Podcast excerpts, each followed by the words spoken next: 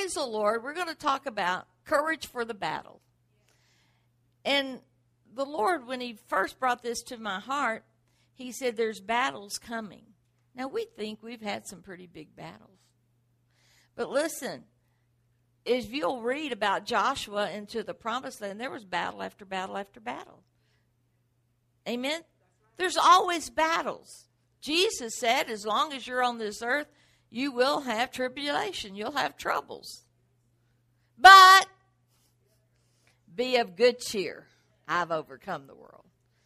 So you can have trouble, but trouble doesn't have to have you. Amen. You can have some battles, but we win. Here's the thing we've read the end of the book. Amen. We know we win.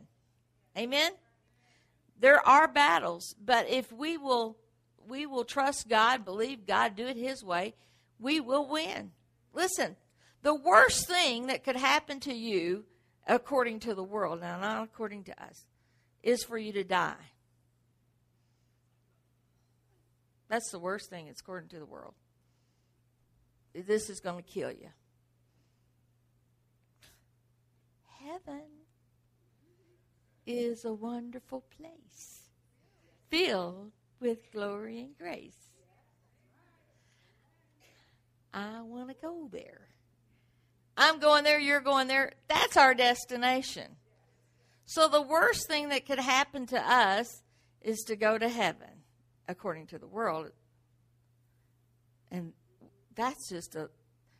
We have to talk ourselves into staying here sometimes. but listen, don't check out early because we need all hands on deck. Amen. Because there are battles ahead and we need to fight together. Amen. No one should be, be feeling like they're fighting alone. So look at Joshua 1. Real familiar scripture. This isn't like you've heard this the first time. Joshua 1. God is talking to Moses. I mean to Joshua. And he says, Moses, Moses, the servant of the Lord, is dead. You think that was news to Joshua? No, he knew that. But he says, Now, therefore, because Moses is dead, you arise. And you cross this Jordan, you and all this people, to the land which I'm giving to them, to the sons of Israel. Every place on which the sole of your foot treads, I have given it to you, just as I spoke to Moses. From the wilderness in this Lebanon, even as far as the great river, the river Euphrates, all the land of the Hittites, as far as the great sea toward the setting of the sun, will be your territory. Can I just make a little pause there? God's word is forever settled in heaven. He didn't change his mind. That land still belongs to God's people. And no peace agreement, no president of the United States, no president of Egypt, no, they can't change. God already said. You have to remember that and don't get caught up in political things. But it goes back. If God says that's that's your land, it's an everlasting covenant. It's exactly right. Amen. No man will be able to stand before you all the days of your life. Just as I've been with Moses, I will be with you. I will not fail you or forsake you. Be strong and courageous, for you shall give this people possession of the land which I swore to their fathers to give them. Only be strong and very courageous. The first time he said, Be courageous. Second time he says, Be very courageous. Be careful to do according to all the law. Do, do all the law. You don't pick and choose which Moses my servant commanded you. Do not turn from it to the right or to the left, so that you may have success wherever you go. God's will is that you be successful. That's the will of the Lord. Unfortunately, many many Christians don't believe that. They believe that God wants you poor to keep you humble. You never see that the Word of God. Ever. No. No, God always lifts us up. God wants you to be successful. Success, success doesn't tie to money, by the way. So, you know, you could be without money and be very successful. If you're in the will of God, doing what He wants you to do, you're successful. Jeremiah 29 11 says, I know the plans I have for you, plans for good and not for evil, to give you a future and a hope. Call upon me and I will answer you. Amen? So God wants us successful. And what, what do we see as success? How do you measure success? If you are in the mammon system, you measure success by money or prestige. But we're not of that system. And we have to get to the point where we don't judge people after the flesh, but we judge them after the spirit. Or know them, let's say. Know them after the spirit, not after the flesh. And God wants all his people successful. But he certainly wanted Joshua successful. Why? Because he's the one that's taken God's people into the land, which is the promised land. It's not named that just because that makes a good poster. It's it's God's promise to them that they will enter that land. And even though 12 spies went out, 10 came back with what God called an evil report that said we can't do it. You know, when you say you can't do what God says you can do, that's evil. You're speaking evil. You have to learn to speak like Joshua and Caleb, who said, We're well able to take that land. Amen. We're well able. So he says to him, This book of the law, here's how you're going to do it. Here's how you're going to be strong and courageous, very courageous. And here's how you're going to take possession of the land. This book of the law, like I said uh, the last service, Joshua didn't have all the books you have. He had the Torah, first five books of the Bible. We are so blessed. Jesus came to show us the Father. Amen. But this book of the law shall not depart out of your mouth, but you shall meditate on it day and night. Think about the word day and night. So that you may be careful to do. See, you know what? Sometimes people say, well, I think that's in the Bible. They they don't meditate day and night. They don't think about the word day and night. So when they need it, they just think it's in the Bible. you ever had somebody that they think something's in the Bible? Penny saved is a penny earned. That's in the Bible. No, that's Ben Franklin.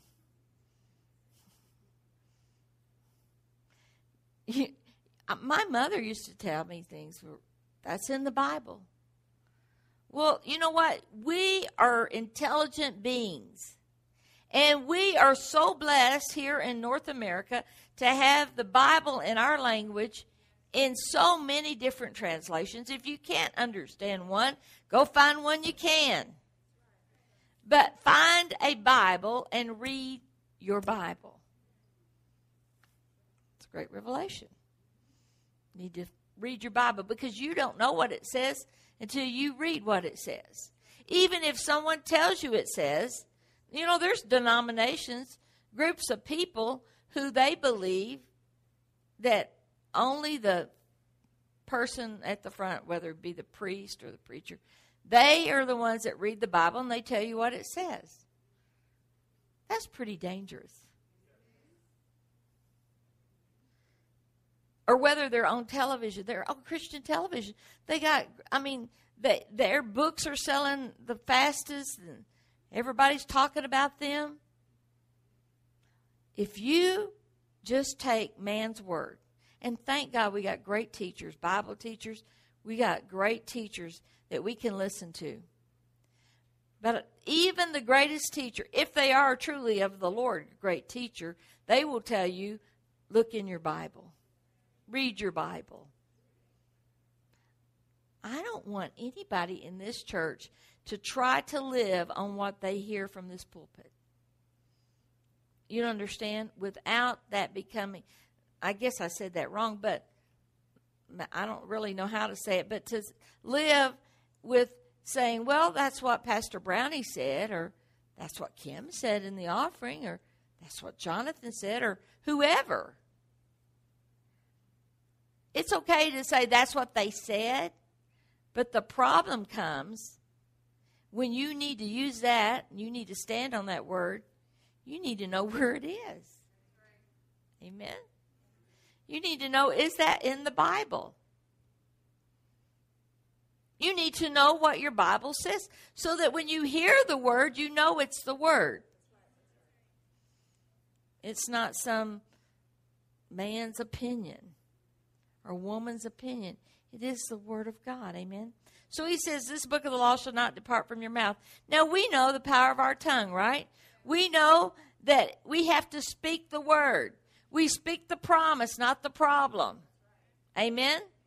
So he's telling Joshua, you can't allow your mouth to say stuff that's not in the word. That's a challenge, isn't it? But it sure is. It is uh, attainable. David said, in the uh, I believe David said this, uh, put a watch over my mouth. We have to tell the Lord, Lord, help me. Because James says you cannot tame the tongue. But you can't in yourself. But with the Lord's help, we can tame our tongue. What are you saying? You are getting a harvest of what you've said before. Do you know that? Now there are battles. We're gonna, we're talking about battles. The enemy comes to steal the word that's sown in your heart, according to Mark four. So we know that. But in the whole scope of things, you are living in what you have planted seeds with. And you know, sometimes I have to pray for crop failure on some of the seeds I've planted. Some things I've said with my mouth. God, don't let those grow up and bear fruit. I I curse that seed. Amen. So praise the Lord. Joshua is saying he's he's being commanded. He says, For then you will make your way prosperous and then you will have success. Have I not commanded you? Now, th- listen, how many sentences is that? It's only about three or four sentences. Have you ever talked to someone and they keep telling you, I told you? And then they say a sentence and they go, I told you. And then they say a sentence, I told you. Do you think that they kind of mean that? That's not just a passing thought. They are trying to make you understand this is important. Listen.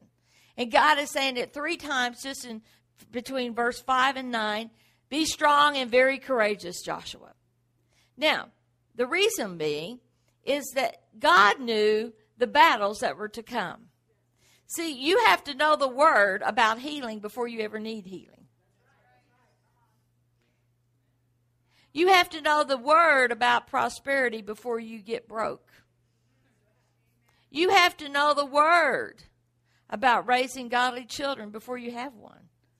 Now, listen, thank God we can do that even after the fact. Amen. God's grace, God's mercy. Amen. We can do that.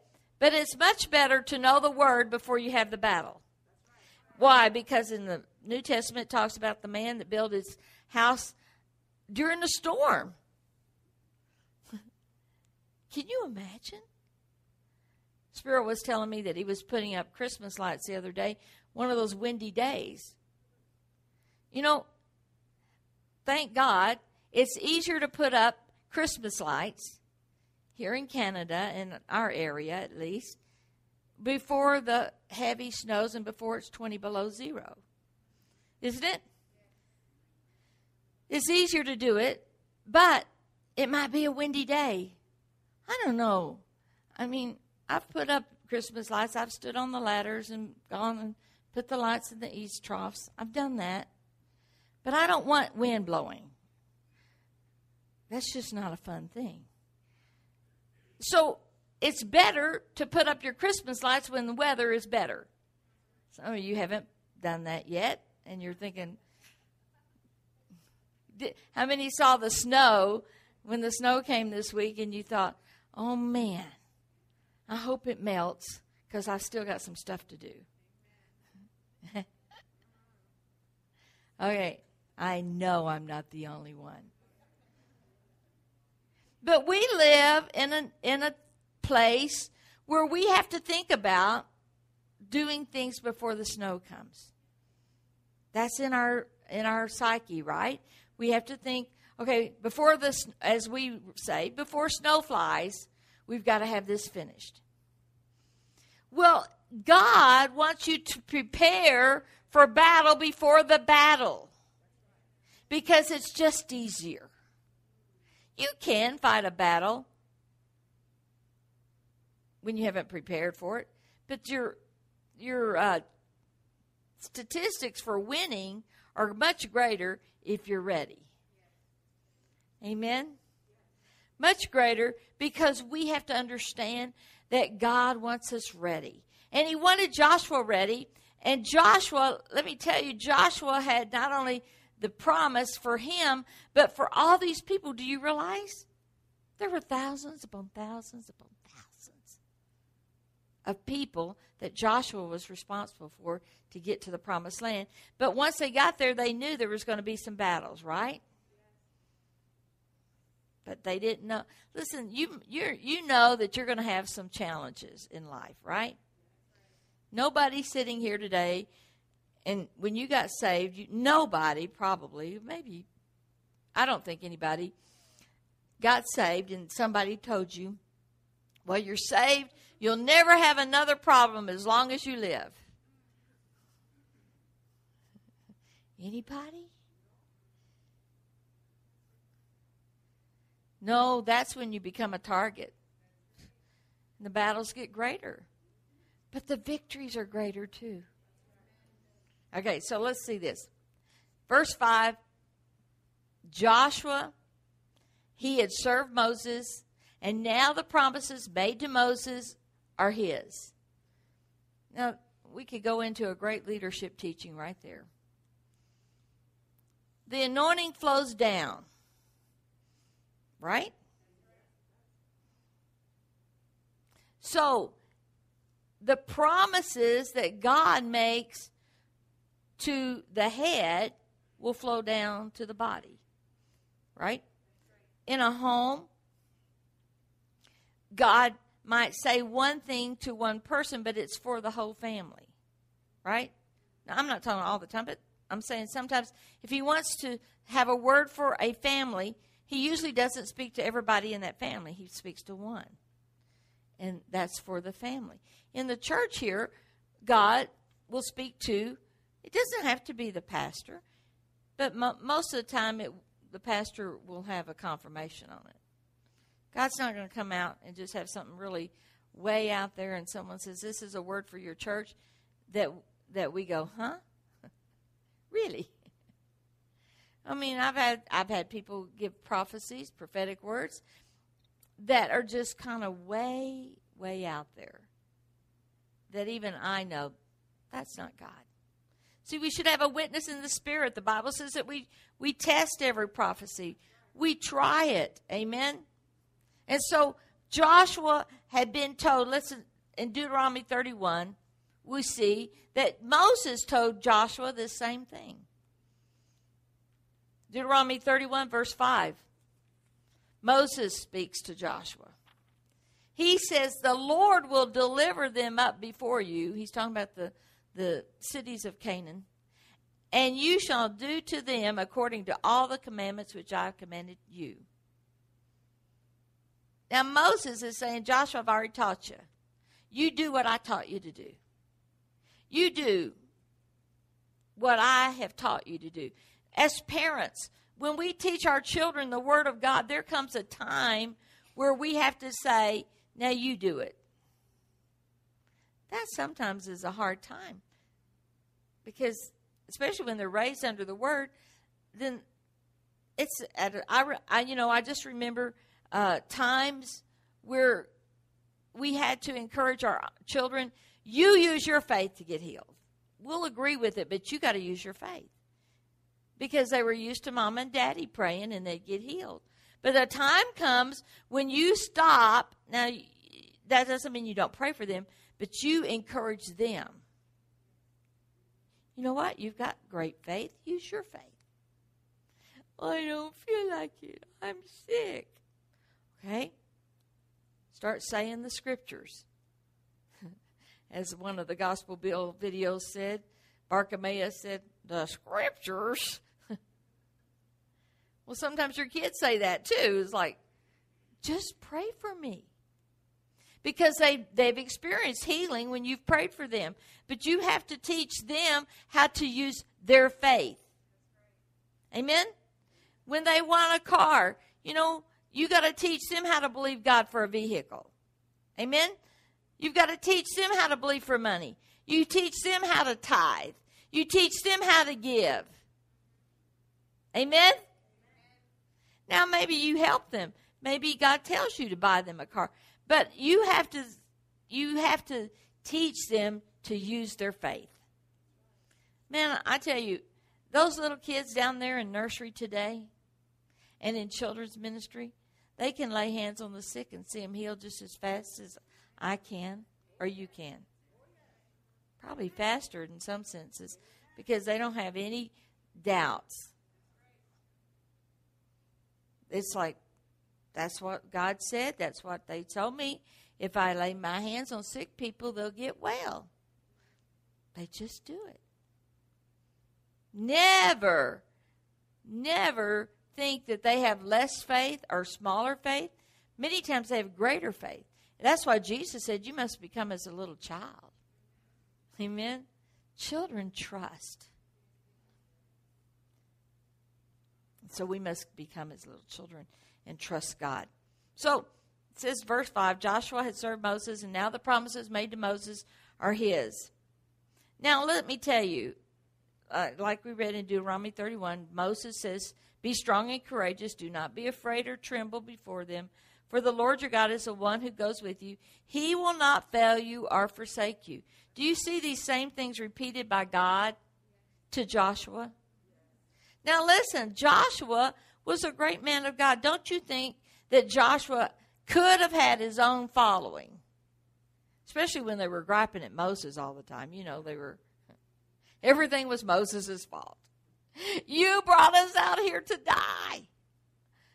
I'm sure Moses had this thought look, I was really happy on the other side of the desert. I did not want to go to Egypt and tell Pharaoh to let his, his uh, God's people go. I didn't want to do that, but I obeyed God. And now, because I obey God, you're on my case for obeying God. They they even griped about, oh, that we could have leeks and garlics. Really? Really? You were slaves? You were making bricks all day long? really?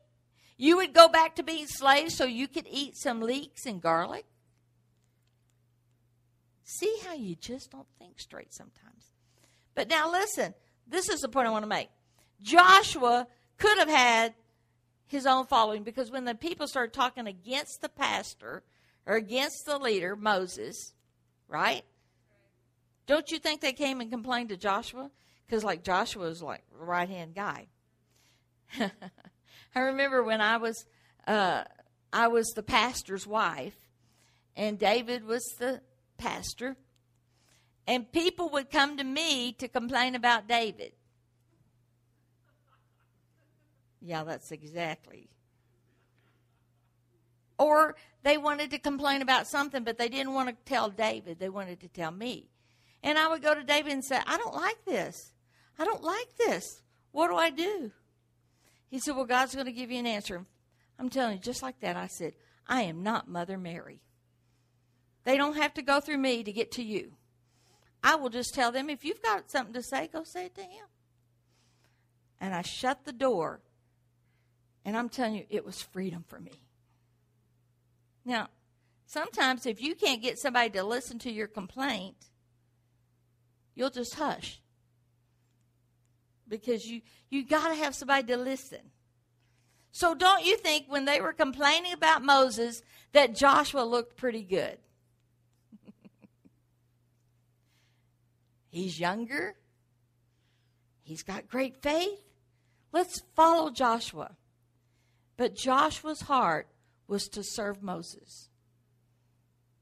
Joshua was not in it to get promotion. Many people, they serve people so they can get promoted. If our heart's right, we serve just because we love Jesus. And whether anybody ever sees it or I get promoted or whatever, it is not about that. It's about serving Jesus. Right? So, listen, that's why Joshua was, that's why God was going to use him. Because he didn't seek after his own, he was seeking after the people's benefit, right? So that they could take possession of the land. Because God, that's what God said in Joshua 1, didn't he? He said, You, let me read it to you again, for you shall give the people, this people, possession of this land. God didn't say, I'm going to give the people possession. He said, Joshua, you're going to give it to them. Let me tell you, you are responsible to see to it that not only you are living in the promises of God, but that you, because you are living in the promises of God, then you can show other people. Lead the way. Open the doors for others. Amen. This is not about just so I can I can have what I want. I can live the life abundant and then I can go to heaven. What a shame that we would just live like that. I trust nobody in this building today lives like that. I trust that every one of you wants to tell somebody how good God's been to you. When Denny and Chance go to the nursing home today, do you know that they can tell what God's done in their life? Just a testimony. And put the word in it, and people will be set free and people will see the goodness of the Lord. The Bible says the goodness of the Lord leads to repentance. Amen. So I have to understand that for me to possess my land is not only for me, but it's for others. Amen. Are you getting this? Because if you're not, we're probably going to hear it again. when I come back from the Philippines, this might be, well, I might not be preaching, but the next time you hear me preach, this might be what I'll preach. We got to get this because God knows there's some battles ahead. And we must be able to fight them. We must be strong. We must be courageous. But you will not be doing that by just saying, I'm strong, I'm strong, I'm strong. You have to put something in you. Amen? And you won't do it if you just trust on somebody else's faith, whether it's your mom and dad whether it's somebody, uh, a leader in the church, or whether it's some television preacher. You cannot do this unless it becomes life to you. The Word of God must become your very life. That you cannot live without the Word of God. And it shouldn't take a disaster or a terrible thing to happen till you run to God. but that's the way most people are. You got people that they don't want to hear about the Lord. They don't want you to talk about Jesus. They certainly don't want you to pray for them until they get a bad report, till trouble comes to their household. And who do they call? Do they call the person they might have met in the bar last week? They're going to call the person that has told them there's hope. There's an answer. Things don't have to be like this. Amen? But you got to be ready. If you don't have the word in you, listen, the word you put in you sometimes is not just for you. Well, I'd say all the time it's not just for you. Every word you put in is for you and for someone else. Um, in GCW years ago, we used to tape the messages, and those tapes went to that woman because she wasn't coming to GCW. She she was in another church. She was a leader, and so she got those cassette tapes, and her faith got built up because somebody had a heart to give what they knew to someone else. That's what it's all about. That's what our testimony, Revelation says, that they're one by the blood of the Lamb and the word of our testimony. Isn't that wonderful? You have a testimony. Jared, you have a testimony that you can tell somebody what God's done for you, and he'll, he's no respecter of persons, he'll do for them. You can talk to youth and tell them, look, you don't have to play these games, these world games. I've got a, I've got a better way for you. You don't have to. Listen, most youth, you know what their thought patterns are? The other, you know, uh, girls or boys, and if they'll be accepted, if they'll be popular, and that's their that's their thought pattern. And so they just go the way, they flow in that flow, and they have girlfriends and boyfriends, and what happens? They get their heart broken. So they then they're depressed and suicidal sometimes. Why? Because they went a direction that God never intended them to go.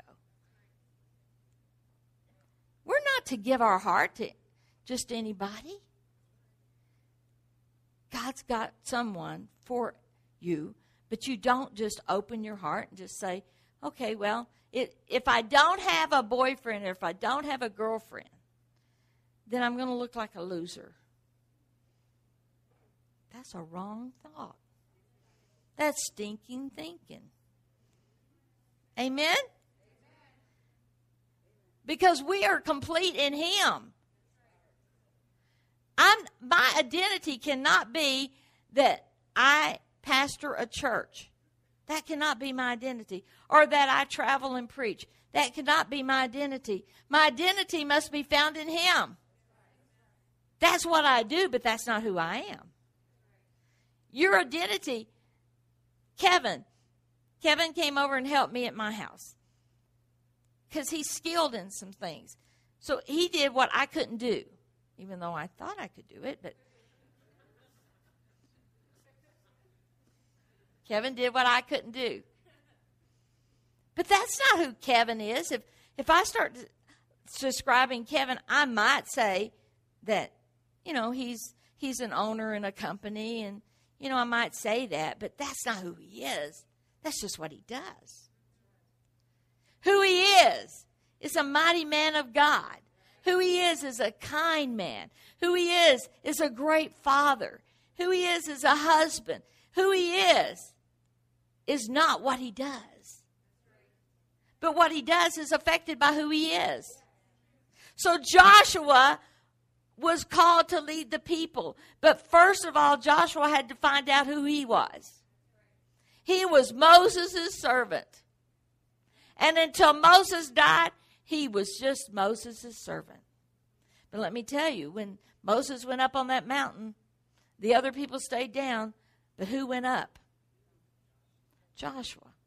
He didn't want to miss out on the glory. He left the multitude, he left the crowd. He looked unpopular, but he went to follow the man of God. Now, he couldn't go all the way up, but he went up part way. He would have gone all the way up if God had let him, don't you think? Oh, man, I bet he would. But now Moses is dead, and this is what God is saying. Now you arise. You can do this, Joshua. Moses could not lead the people into the promised land, but Joshua could. And so Joshua, because he wasn't seeking his own, he was seeking the Lord, then he was qualified. You know what qualifies you to be a leader in the kingdom? If you want to be great in the kingdom, you must become a servant of all. Amen. Greatness is not that you're you're the most popular. Greatness is not that you are uh, the most qualified. Greatness is that you're a servant. That your heart is to serve. Amen. Praise the Lord.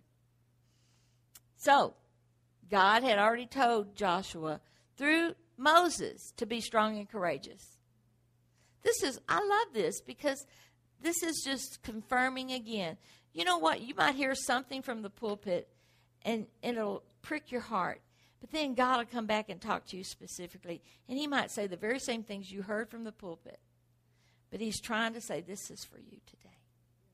Amen? Even in Deuteronomy 31, we see down later in the, in the scriptures in verse 31, I believe it was 31, Deuteronomy 31, 31, I'm not quite sure. But it says that, that Moses commissioned Joshua he anointed him, he charged him to be strong and courageous. Listen, you have to understand that should Jesus tarry, we're all going to leave this earth. And you're successful if you leave somebody with what you know. That's an inheritance. Good man leaves an inheritance for his children. We've talked about this. That doesn't mean that you just leave money.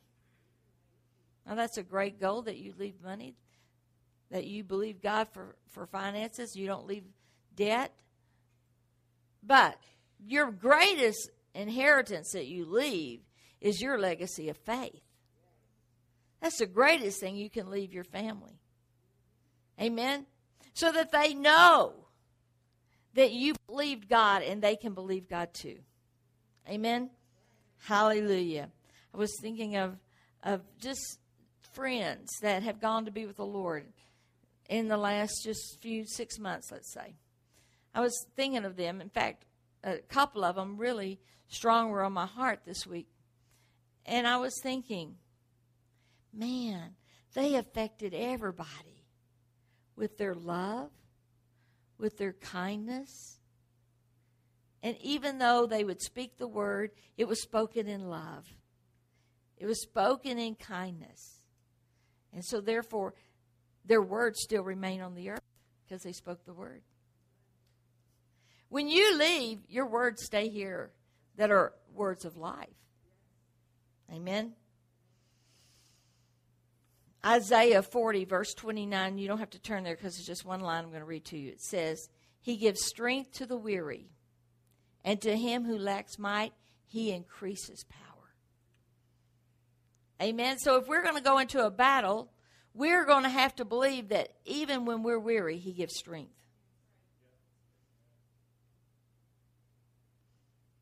Let me give you an example.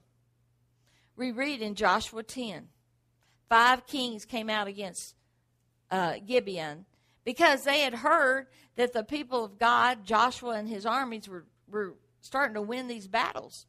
And they got scared. And the king of uh, of uh, Jerusalem, some of the other kings, five kings, decided they're going to go attack Gibeon. Because if they don't, Joshua's going to get it.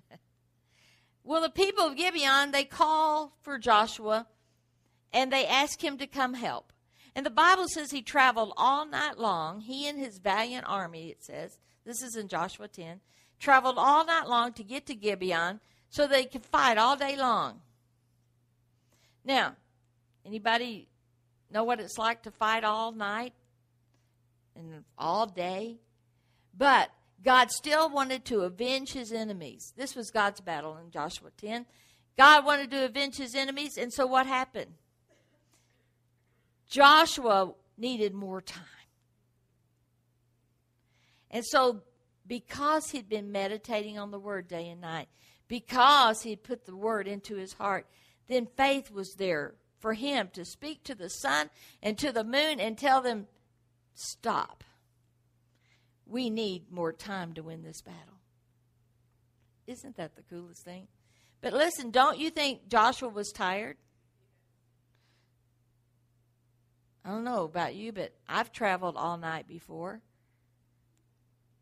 And then to have a battle the next day, and you're fighting the next day, you're fighting the enemy, you're fighting the devil all day long. And yet, at the end of the day, you want to collapse and say, just let me be. But God says, keep fighting. You have to pull strength that's not in your physical body. You pull strength out of your inner man. Because that's what God is doing.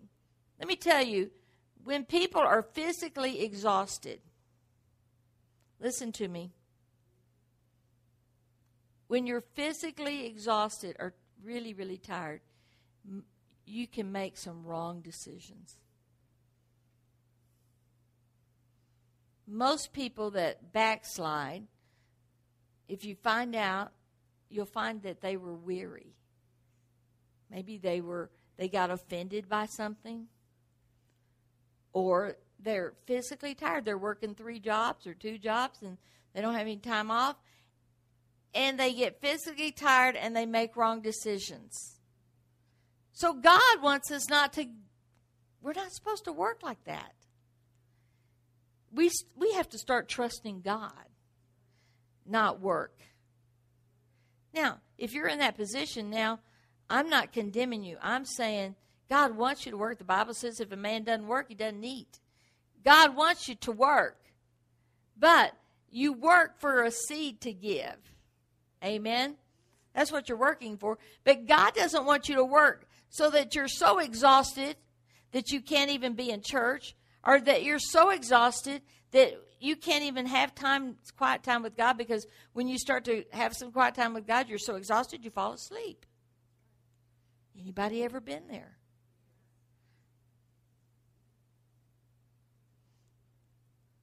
But Joshua, because he'd been meditating on the word day and night, that strength came from inside for him to use his faith to stop the sun and the moon. Are you getting this? This isn't a fairy tale. This really happened. And the Bible says, not ever before or ever again has Jesus or the Lord, let's, let me just read it to you so I get it right. This is in Joshua 10. Verse 12 says Then Joshua spoke to the Lord in the day when the Lord delivered up the Amorites before the sons of Israel. Remember how God did that? He brought down hailstones. And he killed more with hailstones than they killed with the sword. Because this was God's battle. God was not happy. And so God is fighting this battle. But he's using Joshua and the army. Then Joshua spoke to the Lord in the day when the Lord delivered up the Amorites before the sons of Israel. And he said in the sight of Israel, O sun, stand still at Gibeon, and O moon in the valley of Ajalon. So the sun stood still and the moon stopped until the nation avenged themselves of their enemies. Is it not written in the book of Jasher, and the sun stopped in the middle of the sky right at noon, and did not hasten to go down for about a whole day?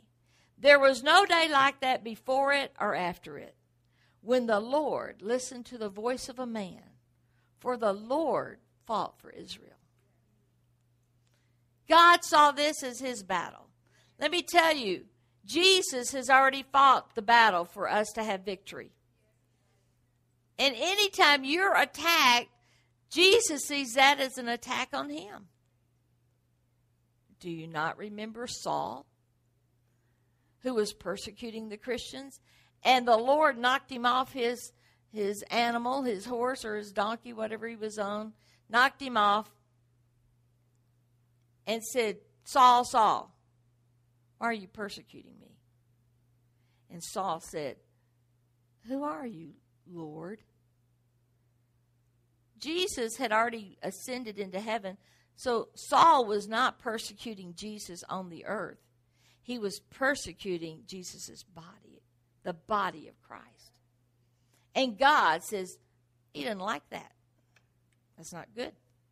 So, in this battle, we see that God wanted them to win because He's fighting for them to have possession of what God's promised. Jesus has already won the battle so that you can be healed, so that you can be delivered, so that you can live in peace and harmony. So strife can be far from you and your household. He died so that we could be saved, us and our house. But there is a battle. And we are not fighting flesh and blood. Sometimes it feels like that. Flesh and blood's the one that mouths whatever the enemy's saying, right? Sometimes it feels like we're fighting flesh and blood, but the Bible says we don't. We wrestle not against flesh and blood, but against principalities and powers, rulers of the dark places. In other words, we're fighting a spiritual battle. And if you don't understand that and you're trying to fight in the flesh, you're going to get flesh results.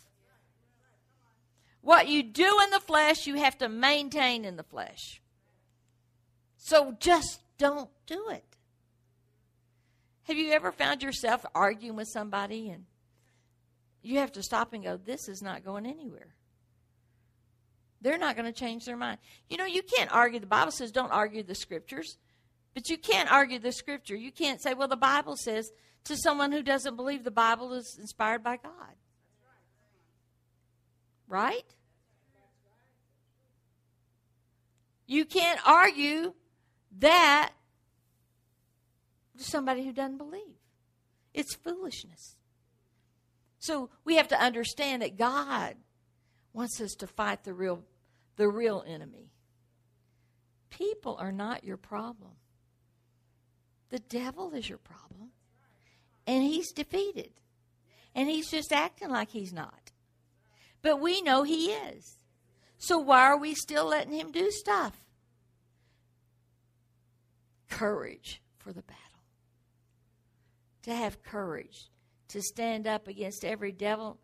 There's only one devil the devil and all his demons. And say, No. Here's the line. And you are not crossing it. I've drawn the line. Enough is enough. You're not coming against my family. You're not coming against my church. You're not coming against me. You're not coming against the body of Christ. I get to decide. And if you know who you are in the Lord, you know your authority as a believer, you can stand boldly and say, No. Everybody in the city might be sick, but not in my house. Because I have Psalm 91 that says, No evil plague shall come nigh my dwelling. Everybody might be fussing about something, but I get to choose. I choose peace.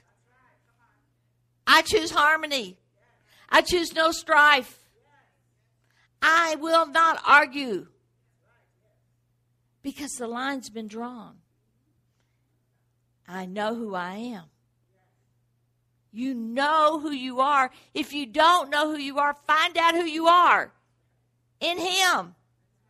It's no longer I that liveth, but Christ lives in me, the hope of glory. I have died. You have died. Listen, that'll keep you from getting your feelings hurt. Have you ever been to a funeral and the guy in the coffin, someone goes up and says, You just treated me so bad and you were a terrible person? Do you think the guy in the coffin gets his feelings hurt? Why? He's dead. Dead people don't get offended. Now that sounds ludicrous, but really, if we know who we are in Christ, then we have crucified the flesh so I can't be offended. That's what the Bible says. That we can live in a place where we have no offense. You can't offend me. I don't walk in offense. But now listen. That that sounds so good, doesn't it? Whew. And I'd like to say this is how I live. You should all be like me. I live like this. I'm never offended. I never get my feelings hurt. I just walk in love all the time. Hush.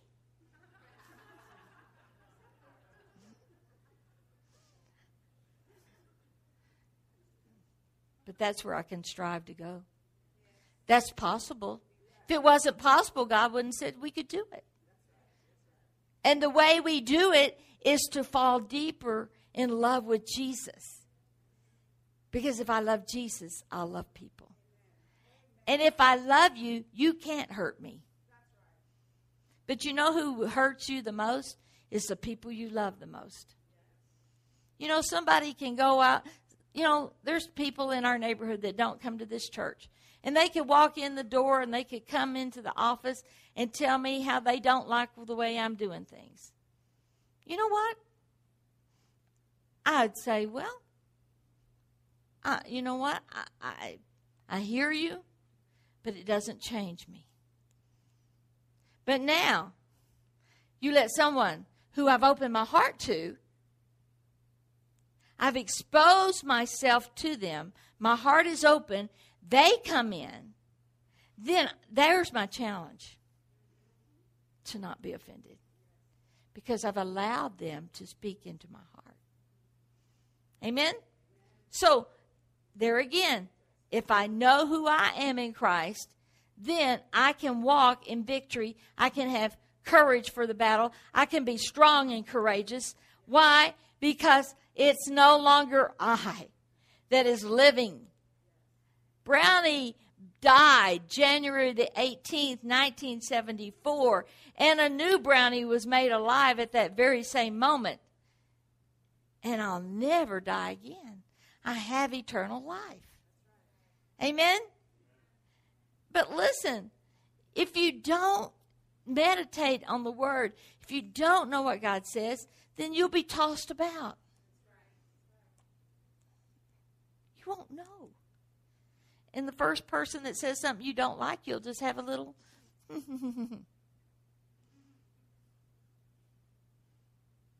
I heard someone say this not too long ago. It says that you'll know if you're submitted when they ask you to do something you don't agree with, or they tell you to do something, or they tell you something that you don't agree with. It's so easy to submit when everything's the way you like it, isn't it? Woohoo! I like it. Yeah. What's not easy is when it's something you don't like. That tests your character, doesn't it? Moses' character was tested because they were coming against Moses, and God, even God, wanted to kill them all. You know what? If Moses was like most of us, he would have said, Crispy critters. You're right, God. Do away with them. He could have said, I am so tired of hearing them complain. Kill them all, God.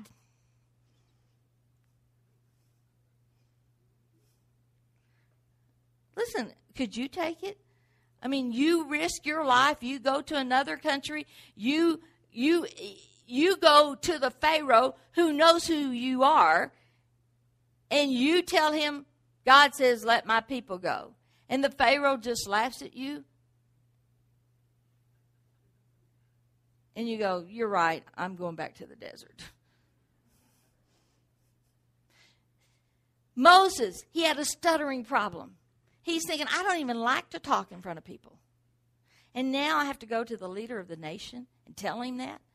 And then God does miracles. You know the miracles, seven things that God God does these miracles. And still Pharaoh won't let him go.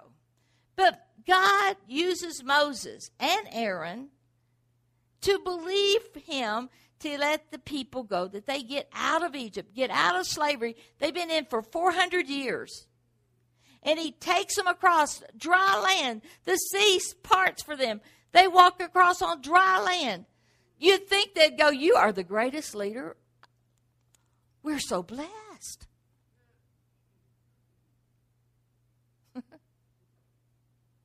no. Moses goes up in the mountain to hear from God, meets God face to face. Well, actually, Moses was hidden in the rock, cleft of the rock. Now, these people could have gone up on the mountain. But they said, No, Moses, you go and you find out what God says and come back and tell us. Now, if they were godly people, don't you think they should have been down there praying for Moses, that Moses would hear God? That's what we should do for leaders instead of complaining. How about spending some prayer time? Praying. But what they do? They put all their gold together and they made a golden calf. And Aaron was leading them. the guy that God used to speak to the Egyptian, to Pharaoh, he's, he's leading them. Moses comes back off the mountain and he said, What is this? They're, they've already gone back to worshiping a golden cow. What's with that? It didn't, that's not very long. That, like, that's not 20 years down the road. This is like right away. And of course, Aaron says, I don't know how it happened. It just appeared. How come nobody has any gold jewelry on anymore? We don't know how that happened. Why? Because they knew they were in sin. They knew they were disobeying God, and God's had it with them.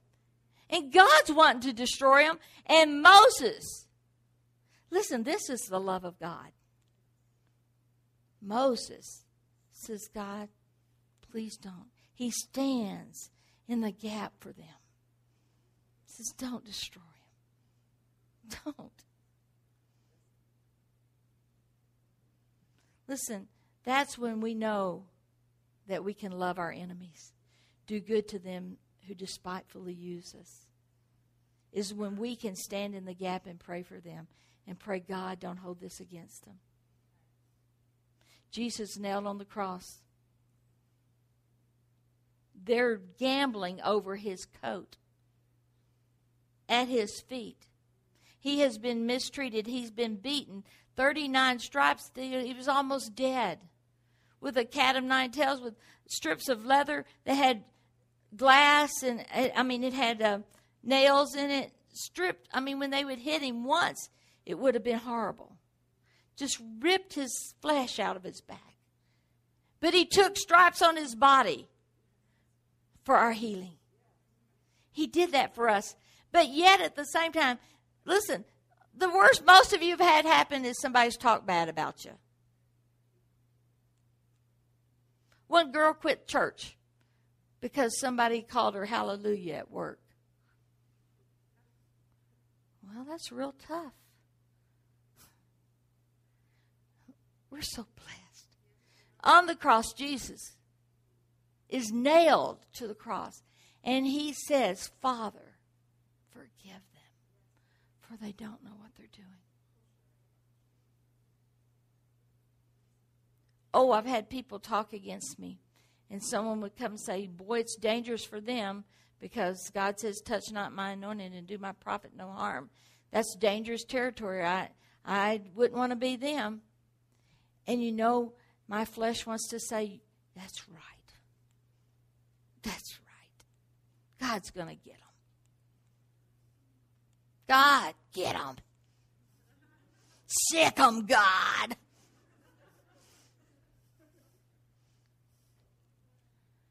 And what does God say? Forgive them. Do good to them who despitefully use you. In other words, don't just forgive them, don't just bless them, but do something good for them. I don't want to, God.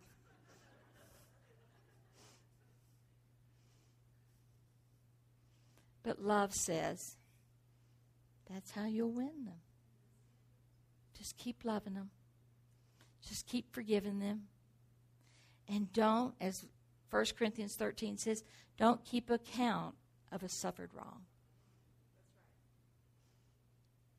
Listen, some people could go back 20, 30 years and tell you what you did wrong.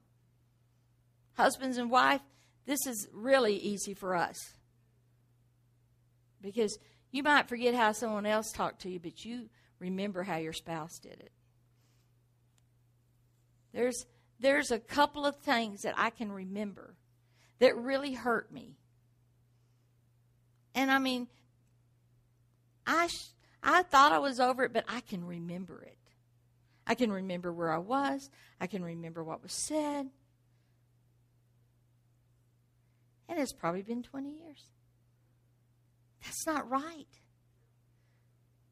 We have to forgive and leave it at the cross. Because if you do wrong to me and I forgive you, then the next time I see you, I have to be able to love you and to act like there's never been anything wrong. Isn't that right? But you can only do that in the spirit because, listen, in the flesh, we are not made like that. Your flesh says, vengeance. Vengeance. But what did Jesus say? Vengeance is mine, saith the Lord, I will repay. Right? But listen, even God wanted to destroy those people, but Moses stood in the gap. So those are the people that Joshua is going to lead over into the promised land to take possession. Because God wants his people to have this land. Praise the Lord. Jesus has already fought our battle. We already know. So stop trying to fight your battles with people. Fight in the Spirit.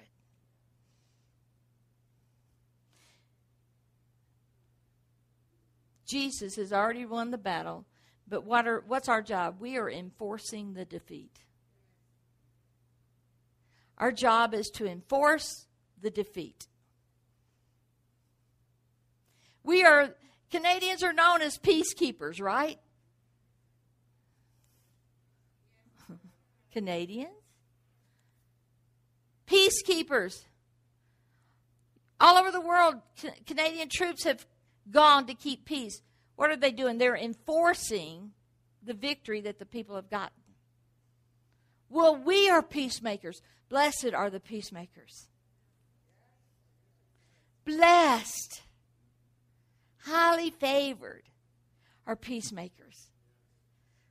Listen, critical people are not highly favored, and they're not blessed. Peacemakers are blessed. So, our job to keep peace, those peacemakers, when they go to like Croatia, when they went there to be peacemakers, their job was not to just, you know, walk around and like, you got to love your brother. Come on, love your brother. You, you know, not, no, they walked around to make sure that the enemy didn't come back again and take back what they'd already won. They were enforcing the defeat and enforcing the victory. Amen? That's our job. Hallelujah. Real quick, we're going to look at some scriptures for us as courage in the battle. 2 Corinthians 2.14. Just take these down. You don't have to, you can look at them if you want to. But, but thanks be to God who always leads us in triumph in Christ and manifest through us a sweet aroma of the knowledge of him in every place. That's that's what I'm saying is courage for the battle. So I know who my enemy is. But knowing that he's already led us to triumph in Christ. Now, where are we? In Christ. Where's the victory? In Christ. The always triumphing? In Christ, not in yourself. Romans 8:37. But in all these things we what? Overwhelmingly conquer through him who loved us. The key here is not that you are strong or you are mighty, but he is strong he is mighty. We are we are getting victory through him and in him because we are in him. And I, my life, the word says, my life is hidden in Christ. My life is hidden in Christ. Whether I live or die, I am the Lord's, the Bible says. Therefore, I can walk in victory because He's already won that. For me to walk in anything less than abundant life is to say His sacrifice was not good enough for me. Is that not true? But it was. Ephesians 6, talking about the armor of God. You got to have the armor on to do battle. Ephesians 6, verse 10. Finally, be strong in the Lord. There again, in the Lord. And in the strength of his might. Put on the full armor of God so that you will be able to stand firm against the schemes of the devil. The devil is your enemy. And let me just say this real quick there's only one devil. You know, I've been at meetings before and testimony time, which I think that's a loose term. Someone would say, Well, the devil was at my house this week. And then someone else would say, Well, the devil did this to me this week. He's not omnipresent. Now, he does have demons that do his bidding. But bottom line, they're all defeated. Jesus went to hell. And the Bible says he defeated them. He defeated them. He took away the keys.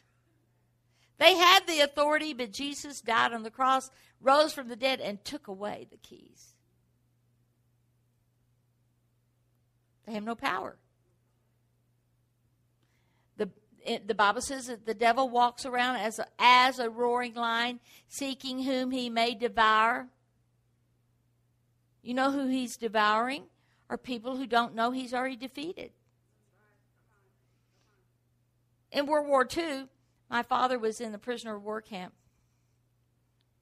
And and and when Liberation Day came, they liberated the prisoners. But in some of those camps, they didn't get the word for a while. And even though they were already free, they were still bound. And they were still trying in their own flesh to get out of there, trying to escape. We are already free. We're already healed. We're already whole. We're already blessed. We already are walking in the fullness of God. But the enemy's coming in to tell us you're not healed. To tell us you can't do this. To tell us, limit us on what we, we know God wants us to do. I think this coming trip has been one of the hardest ones as far as fighting spiritual battles. There's been one attack after another. But I boldly declare that the Lord is the one who commissioned us to go. And the Lord is the one who's won the victory. And all I got to do, and all Kim and Liberty got to do, is make sure we're in Him. We know we're in Him. And we walk in that. And we will have victory. We might, I mean, we already know we've had battles, and we know we'll have more battles. But we can have an attitude of, Clint Eastwood, I think, said, Go ahead and make my day. When you know that you're a victor, when you know that no enemy can withstand you all the days of your life, he can throw, well, the devil threw a, a threw something at me this morning, and I I stood in my foyer of my home and said, I'm going to preach. Now, the devil had other plans.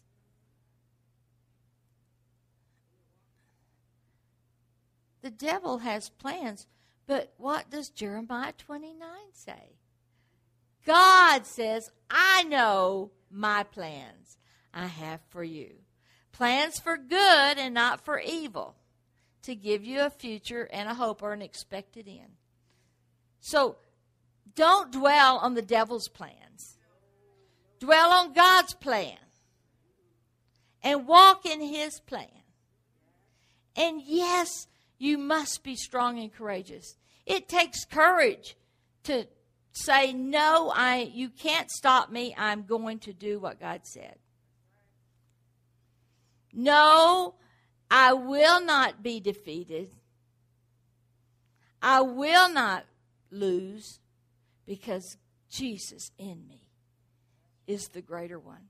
Greater is he that's in me than he that's in the world. 1 john 4 7 greater greater is he that's in me than he that's in the world. If I have to say that 150 times in one day, then bless God, I will say that greater is he that's in me than he that's in the world. Greater is he that's in me than he that's in the world. Greater is he that's in me than he that's in the world. Let me read this to you in the Amplified as we close Ephesians 6. In conclusion, interesting. That's what it says. Be strong in the Lord. Be empowered through your union with Him.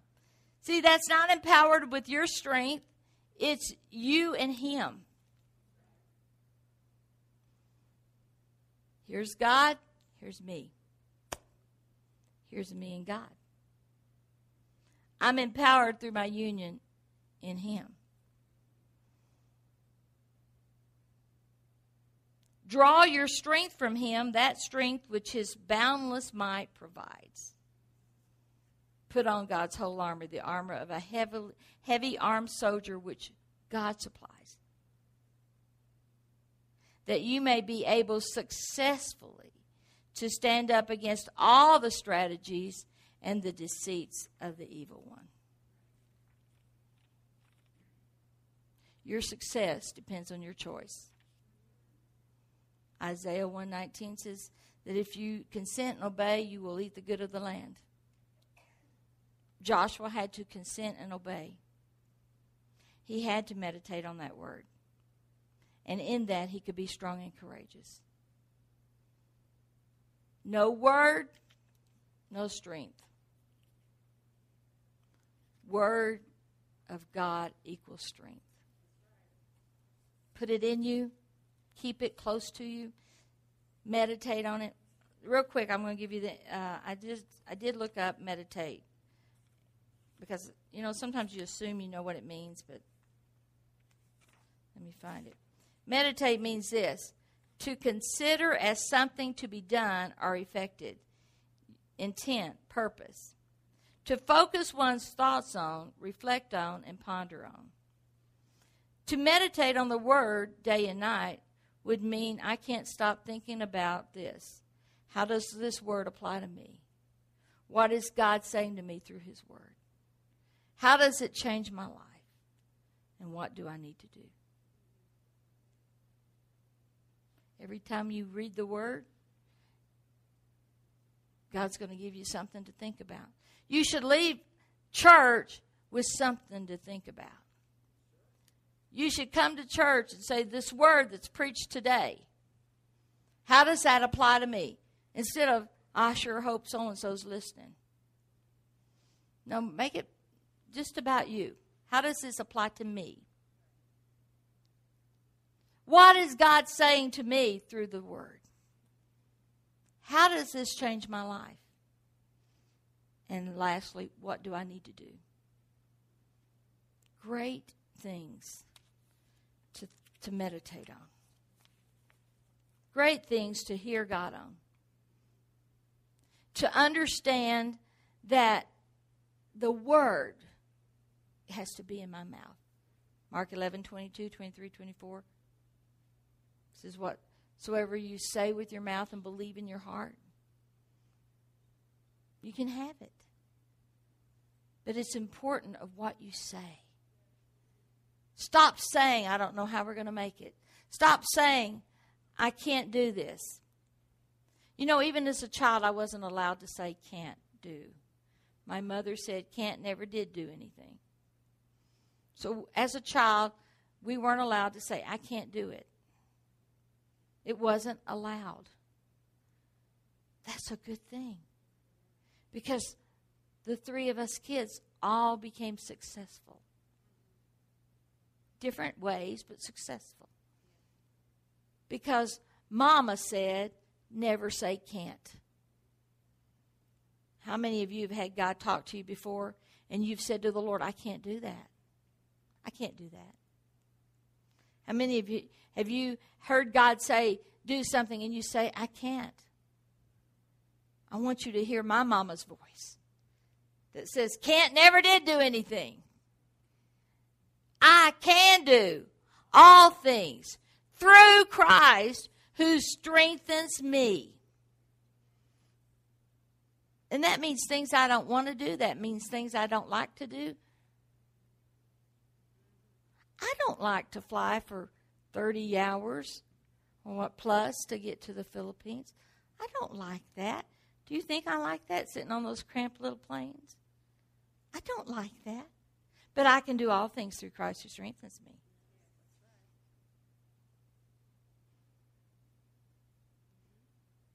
You and I have to say to ourselves be strong, be courageous, be strong, be courageous. Courageous people change the world. Courageous people change the world. We're out to change our world. We're out to be those people, like in the book of Acts, they say, Are these the ones who've turned the world upside down? Yes. Because we are not satisfied with everything on the smooth. We want to change our world. But the first world I want to change is here in my heart and in me. Search my heart, O God, and see if there be any unclean thing in me. That's what the Bible says. And when you pray that, you have to be willing to hear some hard stuff sometimes. When God says, you shouldn't be doing that. Or why did you talk like that against that person? Or why did you treat that person that way? But most of the time we have our thoughts of why did they treat me like that?